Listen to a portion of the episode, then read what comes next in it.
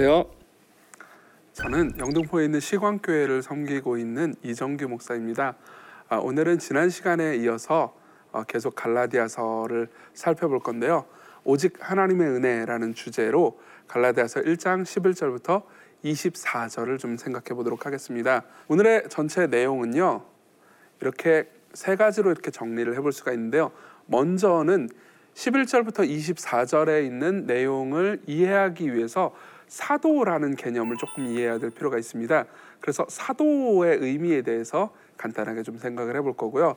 그리고 두 번째로 바울이 전한 복음이 사람으로부터 온 것이 아니다라는 것을 이제 바울이 논증하고 싶어 하거든요. 그래서 내가 전한 복음도 사람으로부터 온 것이 아니고 내가 전한 나 자신의 어, 사도권도 사람으로부터 온 것이 아니다라는 이야기를 하기 위해서 두 가지 증거를 댑니다. 그 두 가지 증거가 13절부터 24절까지 나와 있거든요. 그래서 이렇게 세 가지 포인트를 잡고 강의를 진행해 보도록 하겠습니다.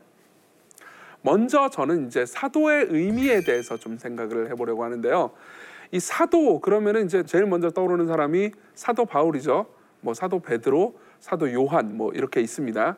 그런데 이 사도라는 직분은 굉장히 독특하고 특별한 직분입니다. 지금은 없는 직분입니다.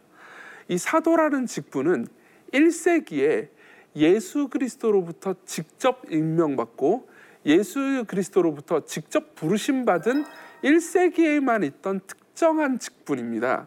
그래서 이 교회에서는 이 직분을 가지고 이제 임시직이라고 부릅니다. 교회 법에서는 이 사도라는 직분을요. 왜 그러냐면은 이제 임시직에 반대되는 이 직분을 항존직이라고 부르거든요. 이 항존직은 보통 우리가 알고 있는 뭐 집사님이라든가 장로님, 목사님이 이제 항존직이라고 부르죠. 이 항존직은 예수 그리스도께서 이 땅에 오시고 이제 교회가 세워진 지금부터 예수님께서 다시 오실 때까지 계속 항존, 즉 계속 있을 직분이다. 라는 의미에서 목사, 집사, 장로 이런 직분들은 항존직이라고 부릅니다. 근데 사도는 항존하는 직분이 아닙니다. 1세기에 예수님을 직접 만났던 이제 저는 목사지만 목사고 하나님께로부터 부르심을 받은 것이 사실이지만은 예수님을 부활하신 예수님을 직접 눈으로 본 건 아니거든요. 근데 사도들은 부활하신 예수님을 직접 보았을 뿐만 아니라 예수님으로부터 직접 가르침을 받은 1차 증인입니다. 목사는 1차 증인이 아닙니다. 목사는 말씀을 전하고 복음을 증거하지만 1차 증인들이 이 성경을 통해서 기록했던 말씀 있지 않습니까? 이 말씀을 풀어서 전달함으로써 말씀을 가르치는 사람이거든요. 지금도 제가 이제 그렇게 하고 있지 않습니까? 그런데 사도들은 다릅니다. 그때는 예수님의 말씀을 기록한 신약 성경이 있기 전이고요. 그래서 예수님으로부터 직접 배움과 가르침을 받은 사람인 사도의 권위는 사실 교회에서 우리가 생각할 수 있는 가장 이 삼위 하나님의 권위를 제외한 가장 높은 권위죠. 삼위 하나님께로부터 직접 부르심 받았을 뿐만 아니라 예수 그리스도로부터 직접 배움을 받았기 때문에 가장 높고 완전한 권위라고 볼 수 있습니다. 그래서 사도들의 증언은 그리고 성경에 기록된 사도들의 증언은 오류가 없는 것으로 간주됩니다. 이 사도라는 개념이 중요한 이유는 바울이 진짜 사도가 맞느냐 그렇지 않느냐 그냥 사도로부터 배움을 받은 2차 증인일 뿐이냐 이 문제 때문에 중요합니다. 바울은 예수님을 직접 만났을까요? 예수님을 직접 만났습니다. 사도행전 9장에 보면요. 예수님께서 부활하신고 승천하신 예수님께서 직접 바울을 만나서 이방인과 임금들과 이스라엘 자손들에게 복음을 전하기 위해서 예수님께서 직접 택하신 예수님께서 전할 도구입니다. 예수님의 그릇이죠. 그렇죠? 이 본문을 통해서 우리는 바울이 예수님을 직접 만났으며 그리고 예수님께로부터 직접 가르침을 받은 예수님께로부터 직접 부르심을 받은 어, 사도라는 걸 알 수 있죠. 물론 모든 뭐 목사, 집사, 장로들 모든 그리스도인들은 예수님으로부터 부르심을 받은 것이 맞습니다. 그러나 부활하신 예수님을 직접 봄으로써 특별히 사도라는 직분으로 부르심 받은 건 아니거든요. 그래서 사도라는 직분이냐 사도라는 직분이 아니냐라는 것은 굉장히 중요합니다. 예를 들어보겠습니다. 우리는 이제 이 가톨릭하고 개신교의 여러 차이들이 있지만은 중요한 차이를 이제 교황의 존재로 볼 수 있죠. 이 개신교회는 교황 같은 존재가 없잖아요. 근데 가톨릭에서는 교황이 있고요. 그리고 교황이 공적으로 교서를 통해서 전한 내용은 오류가 없는 것으로 여깁니다. 가톨릭은 왜 그러냐면은 가톨릭에서는 교황을 사도라고 보고 있기 때문입니다. 예. 그렇기 때문에 사도는 직접 예수님께로부터 부르심 받고 직접 예수님을 만난 직접 제자, 제자기 때문에 그가 전한 내용은 오류가 있을 수 없다고 보는 거죠. 그런데 이제 개신교에서는 우리가 믿는 바에 성경에 근거한 이 신앙에서는요. 사도는 1세기에 예수께서 부르시고 사도 바울까지를 포함한 예수께서 부르시고 이 복음을 전하게 한 사람들로 한정된다고 믿습니다. 그리고 우리는 그 사도적 권위를 어디서 찾을 수 있냐면 사도들이 영감을 받아서 성령님으로 말미암아서 기록한 이 성경을 통해서 사도들의 권위를 볼 수 있다고 생각하는 거죠. 그렇기 때문에 로마 카톨릭은 성경에 더해서 사도 즉 이제 그들이 생각하는 사도죠. 교황의 가르침, 교황이 교황들이 만들어낸 전통까지도 하나님의 말씀이라고 생각하지만 우리는 오직 이 책 성경만이 하나님께로부터 직접 온 이 가르침이라고 믿는 거죠. 그렇기 때문에 바울이 내가 사도냐 아니냐 이것을 이제 확정하는 것은 굉장히 중요했습니다. 왜냐하면 바울이 사도가 아니라면요. 바울의 가르침에는 오류가 있을 수도 있는 거니까요. 자, 그래서 이 11, 12절로 넘어가 보도록 하겠습니다. 형제들아 내가 너에게 알게 하노니 내가 전한 복음은 사람의 뜻을 따라 된 것이 아니니라. 이는 내가 사람에게서 받은 것도 아니요 배운 것도 아니요 오직 예수 그리스도의 계시로 말미암은 것이다. 이렇게 돼 있지 않습니까? 여기는 사람들에게서 난 것이 아니고 하나님께로부터 사도됐다고 말하고 있고요. 그렇죠? 그리고 여기서는 사람의 뜻을 따라 된 것이 아니고 사람으로부터 받은 것이 아니고 예수 그리스도의 계시로 말미암은 복음을 전한다고 말하죠. 그렇죠? 자, 이게 무슨 의미인지 좀 생각을 해보도록 하겠습니다. 아, 이 사도 바울도 자기가 사도라고 대, 대접받고 싶어서 이 뭐라고 될까요? 그거 별로 중요하지 않고 내용이 중요한 건데 이렇게 사도권을 방어하는 거 아닌가 이렇게 오해하실 수도 있습니다. 그렇지만 이 두 절을 비교해 보면서 두 부분을 비교해 보면서 우리가 생각할 수 있는 것은 바울이 자신의 사도권을 변호하는 것은 자신이 잘났다 혹은 자신이 높은 사람이다 라는 것을 말해주고 싶은 것이 아니고 자신이 전한 복음이 오류가 없는 진실이다, 거짓이 없는 참이다 라는 것을 말하고 싶다는 거죠. 그렇죠? 그런데 이제 바울은 이 자신이 전한 복음이 예수님께로부터 왔다는 것, 그리고 자신이 진짜 사람으로부터 부르심 받은 것이 아니고 하나님께로부터 부르심 받았다는 것을 증명하기 위해서 두 가지 증거를 댑니다. 이 13절부터 쭉 내려 24절까지의 내용 전체가 이 두 가지 증거죠. 살펴보도록 하겠습니다.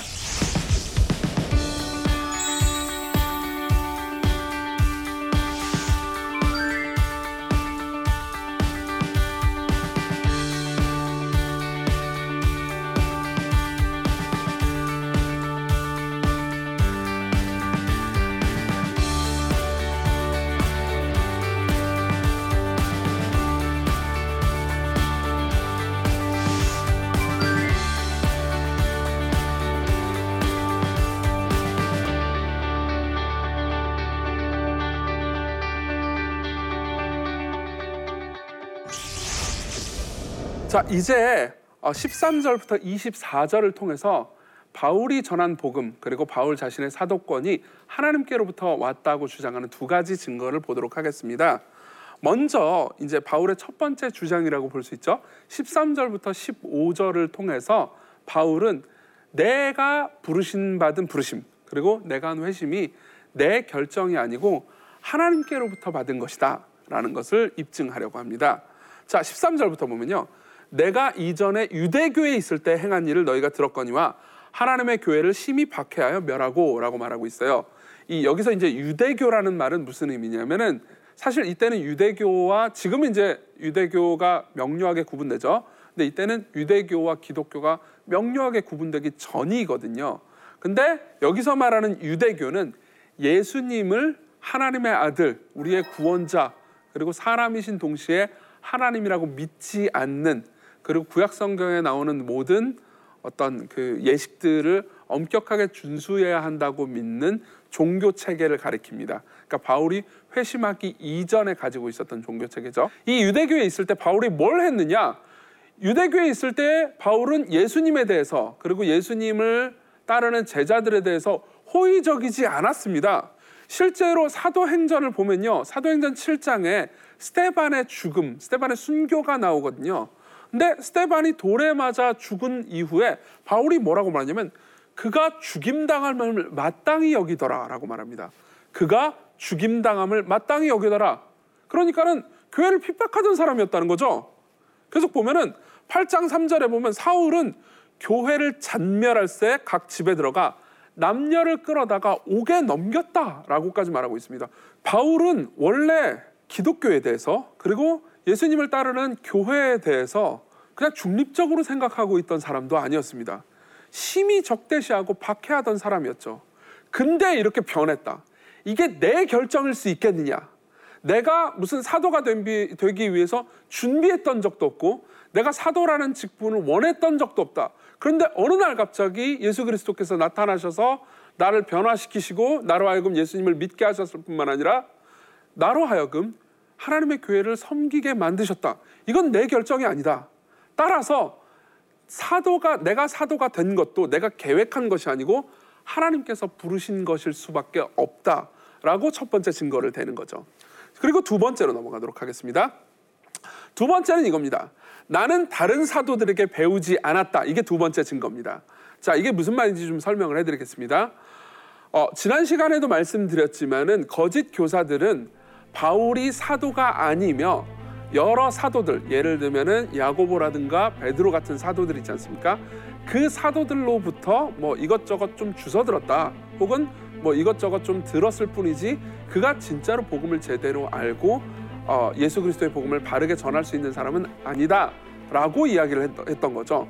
근데 바울은 이제 이후에 나오는 16절부터 24절까지의 내용을 통해서 자신의 일대기, 즉 자신이 회심하고 나서 향후 14년간 어떤 일이 있었는지에 대해서 이야기를 해줍니다. 그걸 이제 나타내면 이렇게 타임라인으로 구성을 할 수 있는데요. 이제 사도행전 9장에 보면 알 수 있겠지만은 아, 바울은 담에색에서 예수님을 만나고 회심을 합니다. 바울은 회심함과 동시에 예수님으로부터 사도로 부르심을 받아서 이방인들과 그리고 유대인들에게 모두 복음을 전하는 사도로 임명을 받죠. 그리고 나서 사도들에게 그동안 이제 예수님께서 무엇을 가르치셨다라고 뭘 배운 게 아닙니다. 이 성경을 보면요. 계속 제가 읽어 드리겠습니다. 그의 아들 이방에 전하기 위하여 그를 내 속에 나타내시기를 기뻐하셨을 때 내가 곧 혈육과 의논하지 않고 나보다 먼저 사도된 자를 만나려고 예루살렘으로 가지 아니하고 아라비아로 갔다고 말합니다. 무슨 말이냐면은 회심을 하고 아, 내가 이제 신학 공부를 좀 해야 되겠어 하고 하, 하는 마음을 가지고 사도들에게 간 게 아니고요. 하나님께서 바로 아라비아로 보내십니다. 이 시기에 대해서 많은 학자들은 바울이 3년 동안 아라비아에서 자신이 읽은 구약 성경 있지 않습니까? 구약 성경의 의미를 예수 그리스도에 비추어서 생각하고 이해하게 됐고 그리고 예수님으로부터 복음의 의미를 직접 배웠다라고 이제 추정을 하죠. 근데 어쨌든 사도를 만난 건 아닙니다. 사도들을 만나지 않고 바로 아라비아로 향했다가요. 그 다음 담에색으로 돌아와서 복음을 전합니다. 이제 사도행전에 보면 그 장면이 나옵니다. 그리고 나서 예루살렘으로 또 갑니다. 제가 읽어드릴게요. 그 후 3년 만에 내가 개발을 방문하려고 예루살렘으로 올라가서 그와 함께 15일을 머무는 동안 주의 형제 야고보 외에 다른 사도들을 보지 못하였노라 라고 말합니다. 무슨 말이냐면은 다메섹으로 돌아와서 복음을 전한 다음에 그 다음 예루살렘으로 가서 볼 일이 있어서 15일간을 보냅니다. 그리고 이때 이제 베드로하고 야고보를 만나죠. 그렇죠? 그러면은 보십시오. 여기서부터 여기까지 오는 동안 바울은 사도들을 만난 시간이 그저 15일 뿐입니다. 사도들로부터 무슨 뭐 가르침을 받거나 뭐 사도들과 더불어서 뭐 교리를 깊이 토론하거나 할 시간 같은 것들은 없었다는 거죠. 그리고 북쪽의 수리아와 길리기아 지방으로 가서 또 복음을 전하고요. 그리고 14년 후에 예루살렘에서 다시 사도들을 만납니다. 그리고 이제 이 갈라디아서를 쓴 시점은 이 시점부터 이제 얼마 안 된 시점이죠. 그렇죠? 그러면은 바울은 이렇게 얘기하고 있는 셈입니다. 너희들은 내가 사도들을 만나 가지고 뭐 어떤 복음의 내용들을 좀 이렇게 주워 들었다고 생각하는 모양인데 난 그렇지 않다. 예수님께로부터 내가 직접 배웠다. 예수님께서 직접 나를 부르시고 나에게 하나님의 말씀을 전하도록 사명을 주셨다. 실제로 내가 사도들로부터 배웠으면 사도들과 함께한 시간이 내 인생에서 좀 확보되어 있었어야 했던 것 아니냐. 근데 여기까지 중에 15일밖에 없었다. 그리고 그때도 2장 9절을 보면 기둥같이 여기는 야고보와 게바, 게바는 이제 베드로를 가리킵니다. 게바와 요한도 내게 주신 은혜를 알므로 나와 바나바에게 친교의 악수를 했다라고 말합니다. 친교의 악수. 이 친교의 악수는 앞으로 사이좋게 잘 지내봅시다 하면서 악수를 했다라는 의미가 아니고 베드로와 그리고 요한과 야고보가 아 우리가 믿는 것 그리고 우리가 전하는 예수님에 관한 이야기가 바울 당신이 전하는 예수님에 관한 이야기, 바울 당신이 전하는 복음에 관한 이야기와 같다. 우리는 그리스도 안에서 하나다라는 것을 인정했다는 거죠.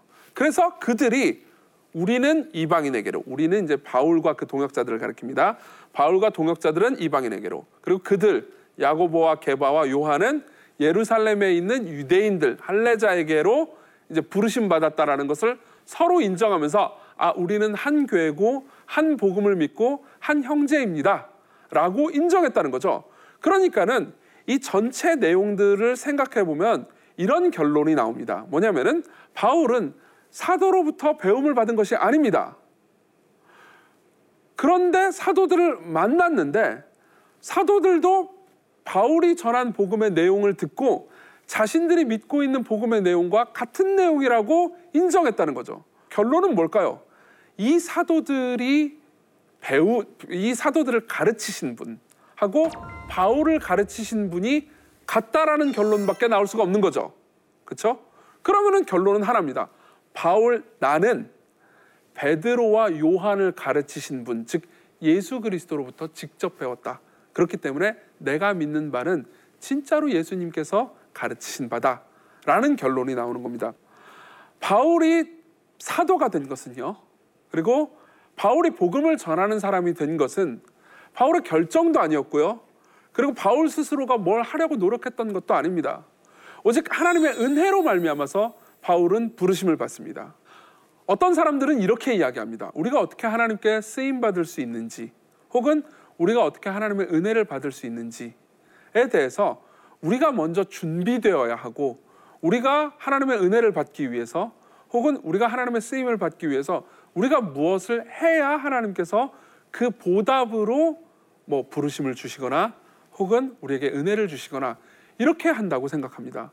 그렇지만 만일 이게 맞다고 생각해 보십시오. 그러면은 우리가 그리스도 안에서 이룬 일들 혹은 우리가 그리스도 안에서 교회를 섬긴 모든 일들이 사실 하나님께만 영광을 돌리는 것이 아니고 우리 자신의 노력 혹은 우리 자신의 어떠함에도 영광을 돌리는 일이 아니겠습니까? 그런데 바울은 뭐라고 말합니까? 갈라디아서 6장 14절에 보면 그러나 내게는 우리 주 예수 그리스도의 십자가 외에 결코 자랑할 것이 없다고 말합니다. 무슨 말입니까?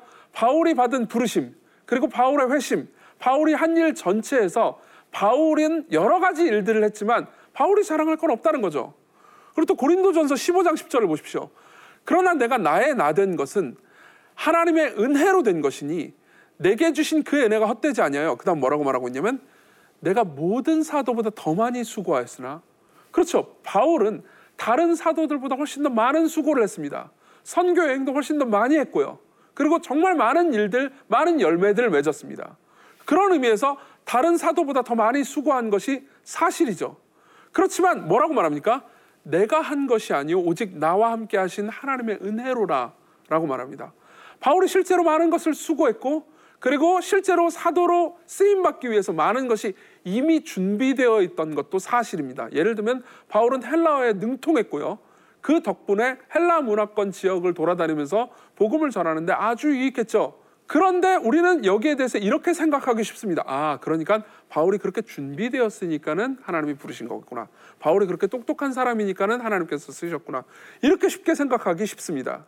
그러나 바울의 생각은 다릅니다. 바울은 자신이 더 많이 수고했지만 자신으로부터가 아니고 나와 함께 하신 하나님의 은혜다. 바울과 함께 하신 하나님의 은혜다 라고 말합니다.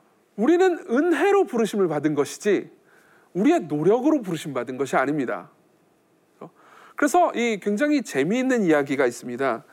이 해리 아이언사이드라는 그 미국의 아주 훌륭한 신학자고 복음 전도자가 있는데 해리 아이언사이드라는 사람이 이 한 이야기입니다. 이제 자신이 다니는 교회에 어떤 나이든 아주 현명하고 경건한 그리스도인이 이제 이 간증을 하게 됐습니다.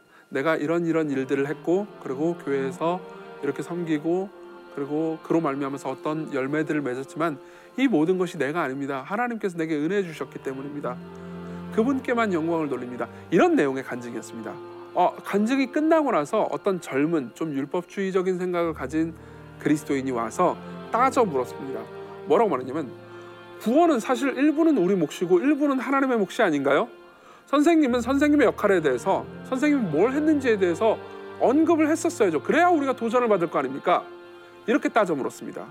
그러니까는 거기에 대해서 사과합니다. 내 역할에 대해서도 말씀을 드렸어야 했는데요. 내 역할은 하나님의 말씀으로부터 하나님의 명령으로부터 도망치는 일이었고 하나님의 역할은 나를 붙잡으실 때까지 내 뒤를 쫓아오시는 일이었습니다. 라고 말합니다. 바울의 일생도 마찬가지입니다. 바울의 일생은 자, 적용할 점을 생각해 보도록 하겠습니다. 바울의 일생, 바울이 받은 부르심은 바울이 계획한 것도 아니고 바울은 많은 노력을 했지만요. 바울이 노력한 것 때문도 아니었습니다. 바울은 원래 핍박자였고 포행자였고요. 그리고 하나님의 교회의 원수였습니다. 그런데 하나님께서는 괜찮은 바울을 부르신 것이 아니고 사악한 바울을 부르셨죠. 마찬가지로 우리가 받은 모든 부르심은 오직 은혜로 말미암은 것입니다. 따라서 우리가 예수님을 믿은 것에도 우리가 자랑할 게 없고요. 예수님을 믿은 이후에 우리의 모든 삶에도 우리가 자랑할 것은 아무것도 없습니다. 이게 바울의 일생, 즉 아주 간략하게 기록됐지만 11절부터 24절에 있는 바울의 일생을 통해서 알 수 있는 거죠. 그래야 24절에서 말한 것과 같이 이 바울의 회심, 바울의 부르심으로 말미암아서 사람들이 하나님께 영광을 돌릴 수 있지 않겠습니까? 그래서 이 부분이 가르쳐 주는 첫 번째 교훈은요. 우리가 받은 부르심은 오직 은혜로 말미암은 것이라는 것을 확실히 하는 겁니다. 그리고 두 번째로 우리가 읽는 성경은 바울 개인의 의견이 아니고 하나님의 말씀이라는 것을 기억해야 합니다. 바울은 이 본문 자신의 그 부르심과 자신의 행적을 이야기하면서 자신이 사도가 된 것, 그리고 자신이 전한 복음이 바울 개인의 사견이 아니고 하나님께서 바울에게 직접 가르치신 내용이라는 것을 강조하고 있습니다. 그렇다면 우리가 성경을 읽을 때요, 음, 갈라디아서는 바울이 기록했군. 그러니까 이건 바울의 생각이야. 라고 생각하면서 읽으면 안 됩니다.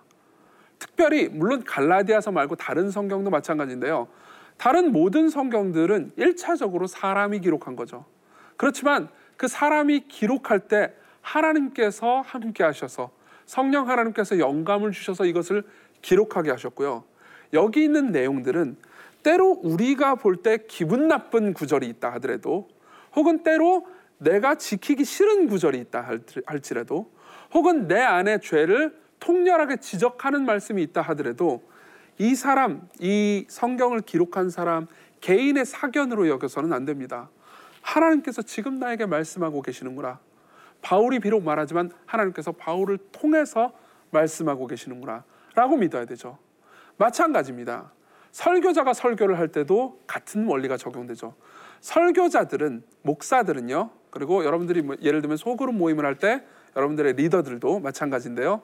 그들은 사도가 아닙니다. 따라서 그들이 하는 말에는 오류가 있을 수 있습니다.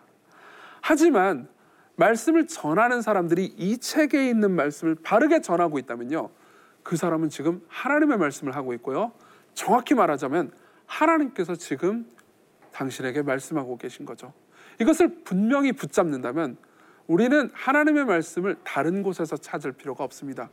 이 책을 통해서 그리고 이 책을 읽고 이해하려는 모든 교회 활동을 통해서 그리고 또 이 나침반 바이블을 통해서 계속 여러분들은 하나님의 말씀을 들을 수 있는 거죠. 예, 이걸로 오늘 어, 2강 강의를 마치겠습니다. 다음번에는 우리의 자유를 위해 보존된 복음이라는 제목으로 2장 초반부를 강의하겠습니다. 오늘 함께 해주셔서 감사합니다.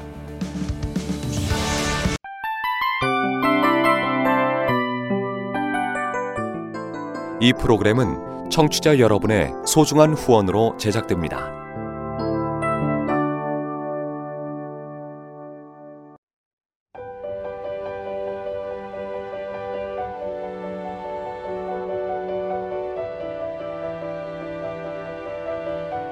세상에는 수많은 교회들이 있지만 더 깊이 있는 말씀 강해를 찾기 위해 크기로만 교회를 선정하지 않습니다. 보다 좋은 영적 콘텐츠를 더 많이 나누기 위해 방송비를 받지 않습니다. 1년 365일 복음만 전하고 싶어서 우리는 광고를 하지 않습니다. 온누리의 복음을 땅끝까지 CGN TV와 함께 땅끝 선교사가 되주세요.